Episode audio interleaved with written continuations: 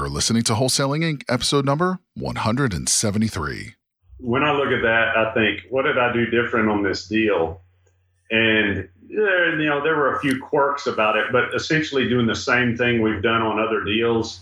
And God has taken tremendous care of us in anything we've done in the past. And so I, I look at this as just another time where He's he's really blessed us, and and I'm I'm very thankful. I certainly want to give him the glory for it. Absolutely. This is game changing information guaranteed to raise your real estate wholesaling business with actionable steps you can take immediately to navigate the ins and outs of wholesaling and start making money today. Bam! Join us as we put our guests in the hot seat and dive deep to dissect their strategies for success to enable you to duplicate their results. Investor Grit presents Wholesaling Inc., the only show dedicated to making you a fortune in wholesaling with your hosts, Tom Krol and Cody Hofhine. Hey, everybody, this is Tom Krol, America's number one wholesaling coach. And I have got a very special guest with me today. It's my good buddy, Josh Stevens. He has been a tribe member now for a while, right? Josh, how long have you been in the tribe? Uh, over two years. Two years? That's, oh man, that's awesome. So you've really seen a lot then. That's awesome. Good, good, good. So Josh has been in the tribe for about two years and he started off and he had some great early success. And he just really did a deal that was really spectacular. He made over or just on the nose 60K. I think it was, was it 60K? It was uh, under 63. Just under 63. Okay. So awesome. A lot amount of money. That's a big amount of money. That's more money than most American couples make in an entire year. So what he did was he was part of a case study, and I want to tell you guys about it, where you can make more money but not have to do any more deals. And it's something that we called bigger deals. And I'm going to tell you guys about what that is. It's run by my older brother, my original mentor, Todd Toback. He has been just a lighthouse in this industry for me personally and for the entire tribe and all the rhinos. He runs um, bigger deals and he runs Rhino Roundtable. So he's a rock star. And right now, if you go to wholesalinginc.com forward slash uh, bigger deals, I think it's actually closed. The case study is closed right now, but he is going to reopen it. So if you're interested, go and sign up and find out when it's going to reopen. But Josh is going to tell us a little bit more about what it was and how his deal size, you know, got so big really that's an incredible number. So we're going to pick his brain and you know this is the no fluff no bs zone. So we're going to get right to the meat and potatoes. Nobody cares about tom and nobody cares about josh. You guys want to have the same results and that's what we're going to get to. So uh, we are here to be your servants and to provide you with some really good insight. If you don't know what wholesaling is wholesaling is very simply the art of consistently finding discounted properties in your neighborhood and making a fortune doing that. Whether you are a landlord, a rehabber, whether you purchase a property and put it back on MLS or you assign the contract, either way, wholesaling is going to be the art of consistently finding discounted properties. So that's what we're going to be talking about here today. And we're going to be picking Josh Stevens' brain. So I'm looking forward to. It. So Josh, you are in Texas. Let's get right to the meat and potatoes, brother, because you've already been on the podcast before. So everyone's already bored with your personal story. So let's find let's get right to the uh, good stuff. I want to go right into the important stuff. So first of all, what is your average deal size? So we kind of have a starting point for what you're doing right now. Okay. So before we did did this recent large deal, uh, really large deal, uh, I think our average was around just under ten thousand. Okay. So let's just call it 9K. Uh, yeah, sure. Okay. And it, and that was probably over about 25 deals. Okay, so you had done about 25 so I'm going to write this down. So you've done about 25 deals and the average assignment fee or the average profit was about $9,000. Correct. Okay. So that's still really really good. That's really excellent. So that's amazing. And bigger deals, kind of what I'd like you to do is just kind of tell us a little bit of a story. What I'd like to know, Josh, is number one, why did you decide to do the case study with Todd? Tell us a little bit about it. And I did not run the case study. I wasn't one of the coaches. So I'm curious too. Tell us a little bit more about the format. You know, obviously it was eight weeks because it's an eight week case study. So I imagine it was eight weeks, but tell us a little bit more about how did it go? What got you interested in it? Why you decided to do it? What did all of that look like? Sure. So when I first started with you, Tom, I, I know the focus of wholesaling, the, the main course is to get you up and running, doing wholesaling deals. Right. And, and after I had been in the course for a little while, there was another course offered. It was the uh, no limit selling system. And that was one that Todd did. And I did that, and it was really helpful. Really, it, it focused more on let's drill down on a specific part of it. How do we really make this work well with meeting with uh, motivated sellers and locking up deals and just a real focused, intense course there. And I took that and it was great. And so whenever I saw the bigger deals uh, case study opportunity there, I thought, you know, this is probably going to be good, just like the other was. And so I, I looked into it and it was again, it was like, let's take it from where you are. You're operating, you're doing wholesale deals, but let's make this really explode and so I was interested in and uh, jumped on board and started learning a lot. Right. Well, you know, it's funny. What, so we just recently, guys, for all our listeners, we had a convention. We had a meeting, a wholesaling Inc. summit in Orlando. It just has passed. What I don't. I think it was. What was that? Was in uh, January.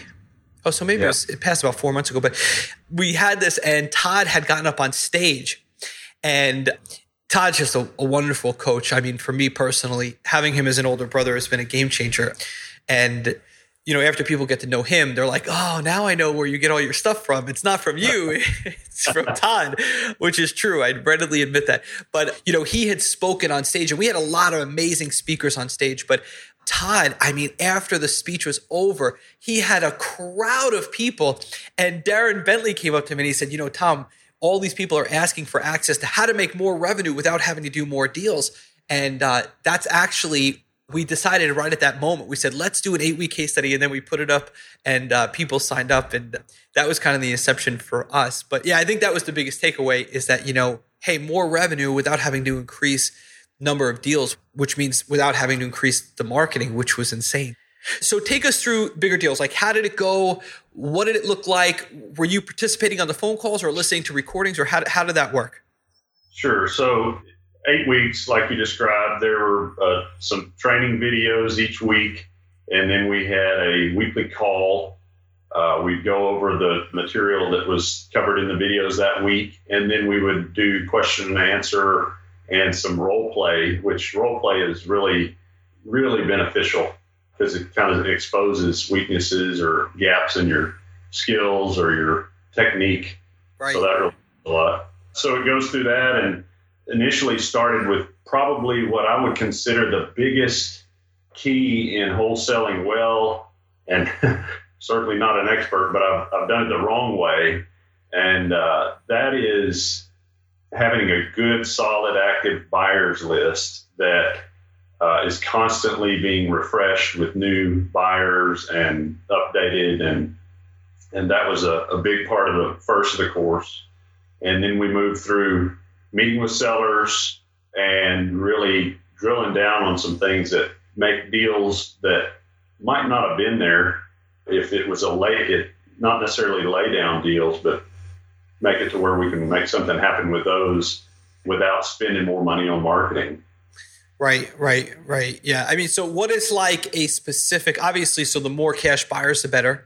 That makes a lot of sense. What is like a key takeaway or a negotiation tactic that you took away where you were like, man, this I implemented? Or I guess what I really want to know is how the heck did you more than six times your profit margin? What was like the magic bullet or what was like, how did that even happen? Because that, I mean, $60,000, Josh, is a, for a lot of people who are listening right now, you know, who don't have a lot of experience maybe or just getting started. You know, I know you've done 25 deals now, but that's a real life changing amount of money. So take me through like what was the one pinnacle, like one, two, or three things that really helped you increase so, so dramatically your deal size? Okay. Well, first of all, this wasn't a normal deal on the buyer end. Okay. Uh, a little unusual on the buyer end. The seller side, very typical you know distress situation somebody needed to move you couldn't afford to do it necessarily what they would have liked the way they would like to have you know got a new place fixed it up and sold it with a realtor for highest price they couldn't afford to do that weren't in position to do that and it was a Uh, there was a lot of family drama uh, going on. I'll just leave it at that. Sure.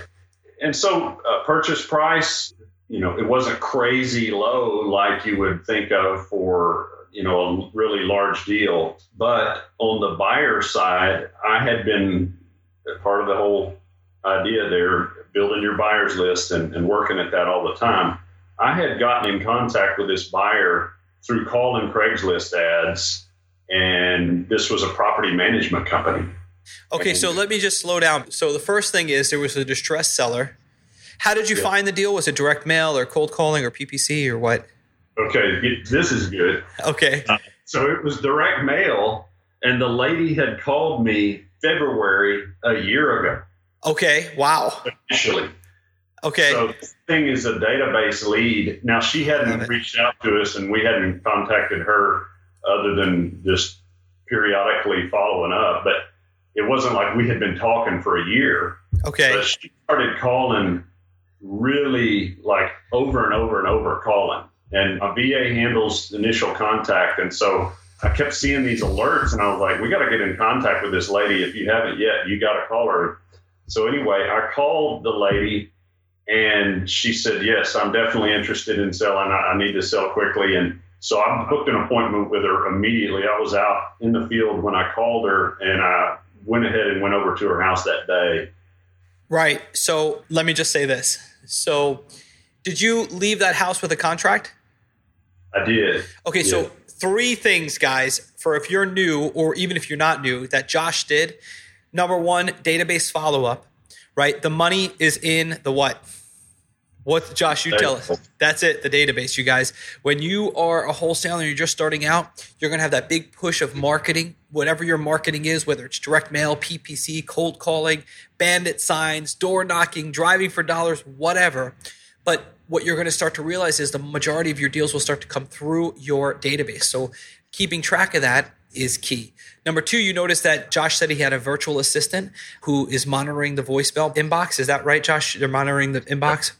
So, you guys, any of that granular routine work that needs to be done on a daily basis, the detailed work, visionaries, entrepreneurs, creative people who are at 50,000 feet, we're not usually good at that. So, outsource it. And number three is, did you see how when he knew it was a good deal, he ran out to the property that day and he didn't leave until he had it under contract?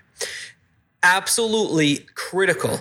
Not like I'm going to evaluate a hundred different things and let me think about it. He got it under contract and he got it out under that day. It's critical, guys. It is absolutely critical. I've, you know, personally already have uh, closed uh, quite a number, a big number of deals this month already.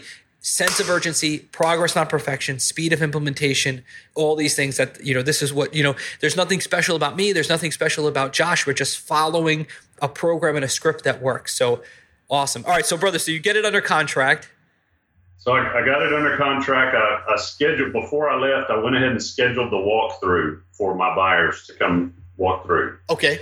That look at the property, and then uh, had several offers come in, and the one that got it, he was interested in it because it was adjacent to one of his properties, a larger parcel.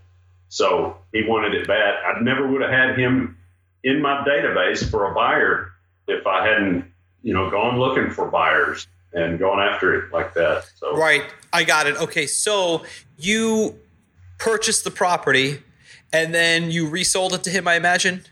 I did it. Yes. And so you already knew before purchase that you were going to be able to sell to this guy for this sixty-three thousand or so, sixty-two thousand and some uh, dollar amount. That's incredible. So I just want to be clear about this. How did you find a real estate investor to buy it? You when you said you cold called Craigslist first of all, what is the script that you used to do that for looking for buyers? And what part of Craigslist did you cold call? Was it for rent, for sale? You know, was it landlords? Who were you calling on Craigslist? So if somebody is listening, they want to copy what you did to build their real estate investor list, how would they do that? So, and this is coming straight from you, Tom. I was calling for rent ads on Craigslist. Uh, this one was a property management company. And so I called and I said, uh, hi, I, am just getting, this is early on. I, am just getting started in real estate investing. Are you looking for additional properties or are your clients looking for properties to purchase? and uh, to add to their portfolio, sure, you know, they said whatever they said. And I said, well, I locate discounted properties for cash buyers. When I come across uh, something, can I let you know about it? And sure, yeah, let me know. Send us an email, call us, whatever. And that was it. So then I had that contact in there and just rinse and repeat. I love it. So easy peasy, lemon squeezy. And that's why you guys don't read the ads on Craigslist. Just call everybody because even a property manager might be an awesome buyer. So, or know a buyer. So, so property managers are definitely key. Property managers, if you know enough of them, will give you motivated sellers and cash buyers. So it's a double blessing. So that's awesome, man. So what is the game plan now for the Stevens family? What are you guys doing with sixty thousand dollars? I want to know because okay, that's yeah. awesome. Yeah, the, the biggest thing that I, when I was talking to my wife about this, when we knew it was getting close to close, of course, you, you don't ever want to just sit there and count on one deal. You could say but that again. We, we were kind of excited about it. And I, I told her, what I want to do is be able to focus my attention for a short period of time on getting some acquisition help, getting acquisition specialists up and running. This was the first really big slug that we could coast for a, you know a few weeks in order to get that going. Uh, not totally let revenue go out the window or anything, but be able to breathe and spend a little time focusing on on uh, hiring and training acquisition. So that's what I'm doing right now. And on uh, two couple of days from now, I'm going to be starting with a guy that, that we're hiring. Okay. Well, first of all, I'm ringing this victory bell for you. That is awesome, brother. I mean, sixty-two thousand dollars. That's insane amount of money, really. So, congratulations. But awesome. I want to. Can I, can I give you a little bit of coaching? Give it to me, brother. Okay. So, I need it. So if anything gets too personal, you just tell me and we won't we'll shut the recorder off. But I want to just so here's the question I have. Awesome job, but let me get so when you said like it gives us a little time to coast, is very scary for me, right? I know. Okay, so terminology there. yeah, no, no, it's too late. We can't go back. It was already said, and it's. Re- I could play back the recording, oh. as Judge Judy says, right? so, oh. here's what I would say: is that just know, like right now, when you have a big deal, that's the time to punch the gas, not to pump the brake, right? So, you want to like you've come this far, you want to come a little bit further. How many deals have you done so far? So right now we are in April, right? So it's January, February, March, mid-April. How many deals have you done so far this year? Uh, I think eight. Okay, so here's the deal. I don't remember. Yeah, so here's what I would do, right? What I would do is I would find an acquisition manager. That's fine if that's the route you want to go. But let me make a suggestion. Right now, you know, so at eight deals, you are at January, February, March, April. So you're basically at two deals a month. That's eight closed deals? Right. That was eight through March. Yeah. Okay, so April isn't counted yet. No. Okay, so you're right there, but I would just punch a, the gas a little bit more and really focus on more deals. How is your pipeline looking right now? What do you have lined up? How much money are you going to make in the next 30 days? Probably in the next 30 days. Yeah. Uh, 10K, I guess. Okay, that's between, that's one deal? No, it's two. Yeah, I mean, you know, here's what I would suggest. I think you're right there, but I would when you get an acquisition manager, sometimes things are going to slow down a little bit. And the problem is your margins are good, but your volume is lower than it should be, right? So I would focus right now on increasing volume. I would try to consistently be doing like three to four deals every month. Let me also say this when you prepare for your acquisition manager, what I would suggest is that you really double up on your marketing, right? So let's just say, just whatever. Let's just say that you're spending like you're sending out, you know, a thousand postcards a week, whatever, or 2,500 postcards a week. What I would do is I would double that up, right? I would try to get more appointments, more belly to belly appointments with sellers, get more properties under contract, have a nice fat pipeline, then bring the acquisition manager in. How are you planning on paying your acquisition manager? Commission or salary or what? Just commission. Yeah, so I would make sure you speak to your attorney about how to put them onto the LLC so they're like working with you or whatever the best strategy is there. Number two is if they're, let's just say you're going to pay them 20%, I would pay them like 10%. And I would, for eight weeks, six to eight weeks, I would go out on every single appointment with them. So that's why you want to double up your marketing so you have more appointments right? So right now, if you're only getting two or so deals a month, right, you're not going to have enough appointments to actually be testing them. So you want to take the lead position, right? And they should be quiet for the first three, four weeks. And then after they're comfortable, right, you then let them take the lead position and you're quiet. Don't correct them in front of the seller. And then you get in the car and you say, here's what you did right. Here's what you could have did better. And here's what you forgot, right? And you do that for like six, seven, eight weeks. And then you just let them go on their own. You raise their commission back up to 20% or whatever it is. And then they're at 100% of their commission. And you got to make sure that you're prepared for that. Number one, with number of deals. And number two, by increasing your marketing before you start that. Also, you know, I would definitely recommend that your acquisition manager has a college degree. That's very important because colleges are literally institutions that are made to produce employees. That is what their purpose is, right? The purpose of a university or a college is to produce an employee, right? So you're the visionary entrepreneur, you want an employee. I would recommend that you have a college degree. That's very important. That's what I would suggest. So just make sure that you don't do it prematurely because when you hire an acquisition manager, it's always normal because they're going to make some mistakes. Your revenue may drop a little bit, but if it drops drastically, you might be doing it prematurely, meaning you're taking your eye off the ball. Always remember, right? Revenue in first position. So the problem is, is that you don't want to put your acquisition manager in first position. It should be revenue in first position. So all the oars are rowing in the same direction. Just be careful. Also, when you say like, we made 60 we could coast for a while i would do something with that i mean i would definitely recommend number one that you tithe on that 60 i know you you're going to do that i don't even have to say it to you but tithe on the 60. The other thing too is, uh, are you following the profit first model? Yes. You are okay. So so just make sure you're. If, anybody who's listening, if you don't know Profit First, it's the Mike Michalowicz has a book called Profit First. It's a great book for entrepreneurs. I would recommend that you do that, and then I would have a game plan.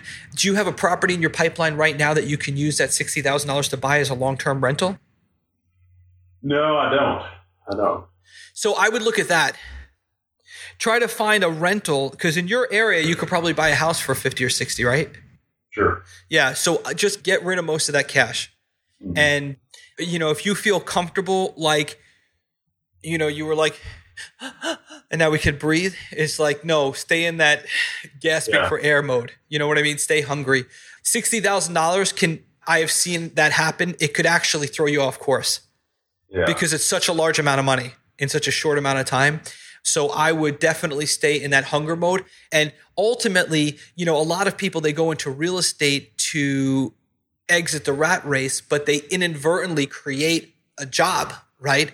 If your ultimate game plan, you know, is to produce, let's just say $17,000 a month through passive income, well, let's get that on the whiteboard, right? Let's paint a picture of where we're going and let's buy a house that can get us to that monthly income, right? Because ultimately, you don't want to be doing deals when you're 20, 30, 40, 50, 60, 70, 80, right? Eventually you want to just have passive income from either multifamily or single family or a dividend stock, but some sort of an asset that's paying you every month.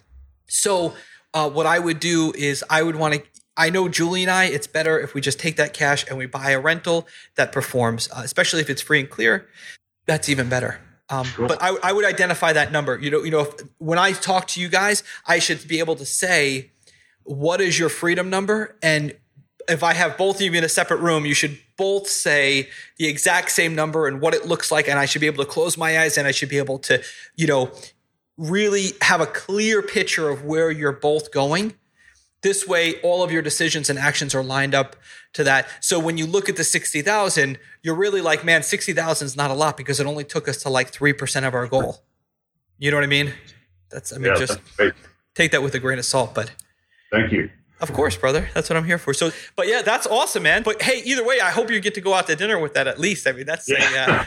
A, uh, well, your city's quite right. Well, how close are you? What's your biggest city? I mean, you're in what Tyler? Ty, yeah, Tyler is the main city nearby. So okay. It might require a Dallas trip. I mean, you know, I'm thinking like, but I don't know. I don't know what restaurants are by you. but uh, good, good. So that's it. So what about what is your game plan for marketing going forward. Are you? What is your main marketing channel? Is it direct mail still? It is. Yeah, it's direct mail. And our game plan with that is with the acquisition specialist coming in, what my plan was is to mail progressively more up until he chokes on, on Yeah. the leads. to it. So, How many postcards are you mailing a week right now? uh, we've been averaging, I think, 2,200 or so, something like that. 2200 a week. Right. Okay, and you're paying about what 38 cents a card, something like that? Yes. Okay, I'm going to give you a resource. We have a new resource in the tribe. I'm going to remind me to give you the new mail house that's going to be cheaper than Okay. that. And then also, have you checked the course for the updated lists? I went back in there and saw a new one here Yeah. not too long ago. Okay, Yeah. there was a new one that was added just uh, last week, so just check that out, okay? Okay, I'll find it. Yeah. Yeah, cool. But Well, uh, I also want to say, Tom, when I look at that, I think, what did I do different on this deal? And there, you know, there were a few quirks about it, but essentially doing the same thing we've done on other deals. And God has taken tremendous care of us in anything we've done in the past. And so I, I look at this as just another time where He's He's really blessed us, and, and I'm I'm very thankful. I certainly want to give Him the glory for it. absolutely. I did that made it sixty thousand dollars. Right. Well, no, I mean, I totally agree. I think, you know, it's a question of when it comes from that perspective, you know, I think it's a question of building your faith with the discipline of tithing and also by knocking on the door.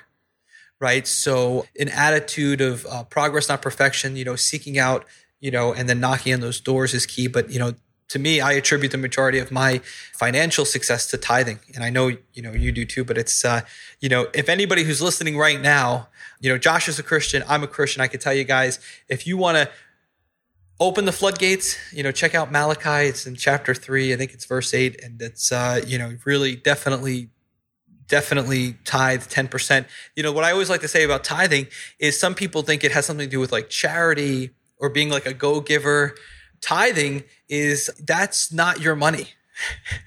it does not belong to you. So if you don't tithe, there's some pretty strong language in the Bible about that. So I would very, very seriously suggest that you start tithing. And if you have any questions about that, check out the last chapter of the uh, Old Testament. But yeah, I totally agree. It's all by the grace of God, and uh, it's a blessing, man. This is the best path, but uh, I love it. So we're blessed, man. I love it. Good stuff. Sure. So congratulations to you and your beautiful family. We still have your uh, Christmas ornament hanging up every Christmas. I'm looking forward to hanging it again this year. So thank you for sending that to us. And uh, oh yeah, that you know where you gave that to me? That was in San Antonio, Texas. I remember that now. That was Victor Moss's rib, right? Wasn't it? Yeah, that was the yeah San Antonio Ria. Where did we go out to dinner that night? That was uh there was Uh, a, we the Rainforest the Cafe. Rainforest Cafe. Yeah. That's right. That was a blast. Bill W- William Raptor was there. Cody. Darren, right? Renee was there. Renee Martinez. Oh man, I haven't heard from him in a while. That's good. So, brother, I love it. Congratulations. Here, Hey, man. actually, wait, hold on, hold on. I want to ring the I want to ring the original victory bell for you, but it's out of reach. Hold on one second. This is the real one.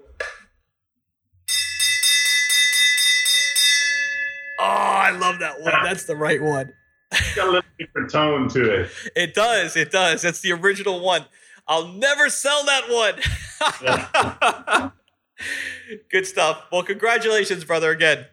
Hey, it's good talking to you. Always good talking to you. Have a good one. We'll talk to you soon. All right, bye. All right. Bye bye.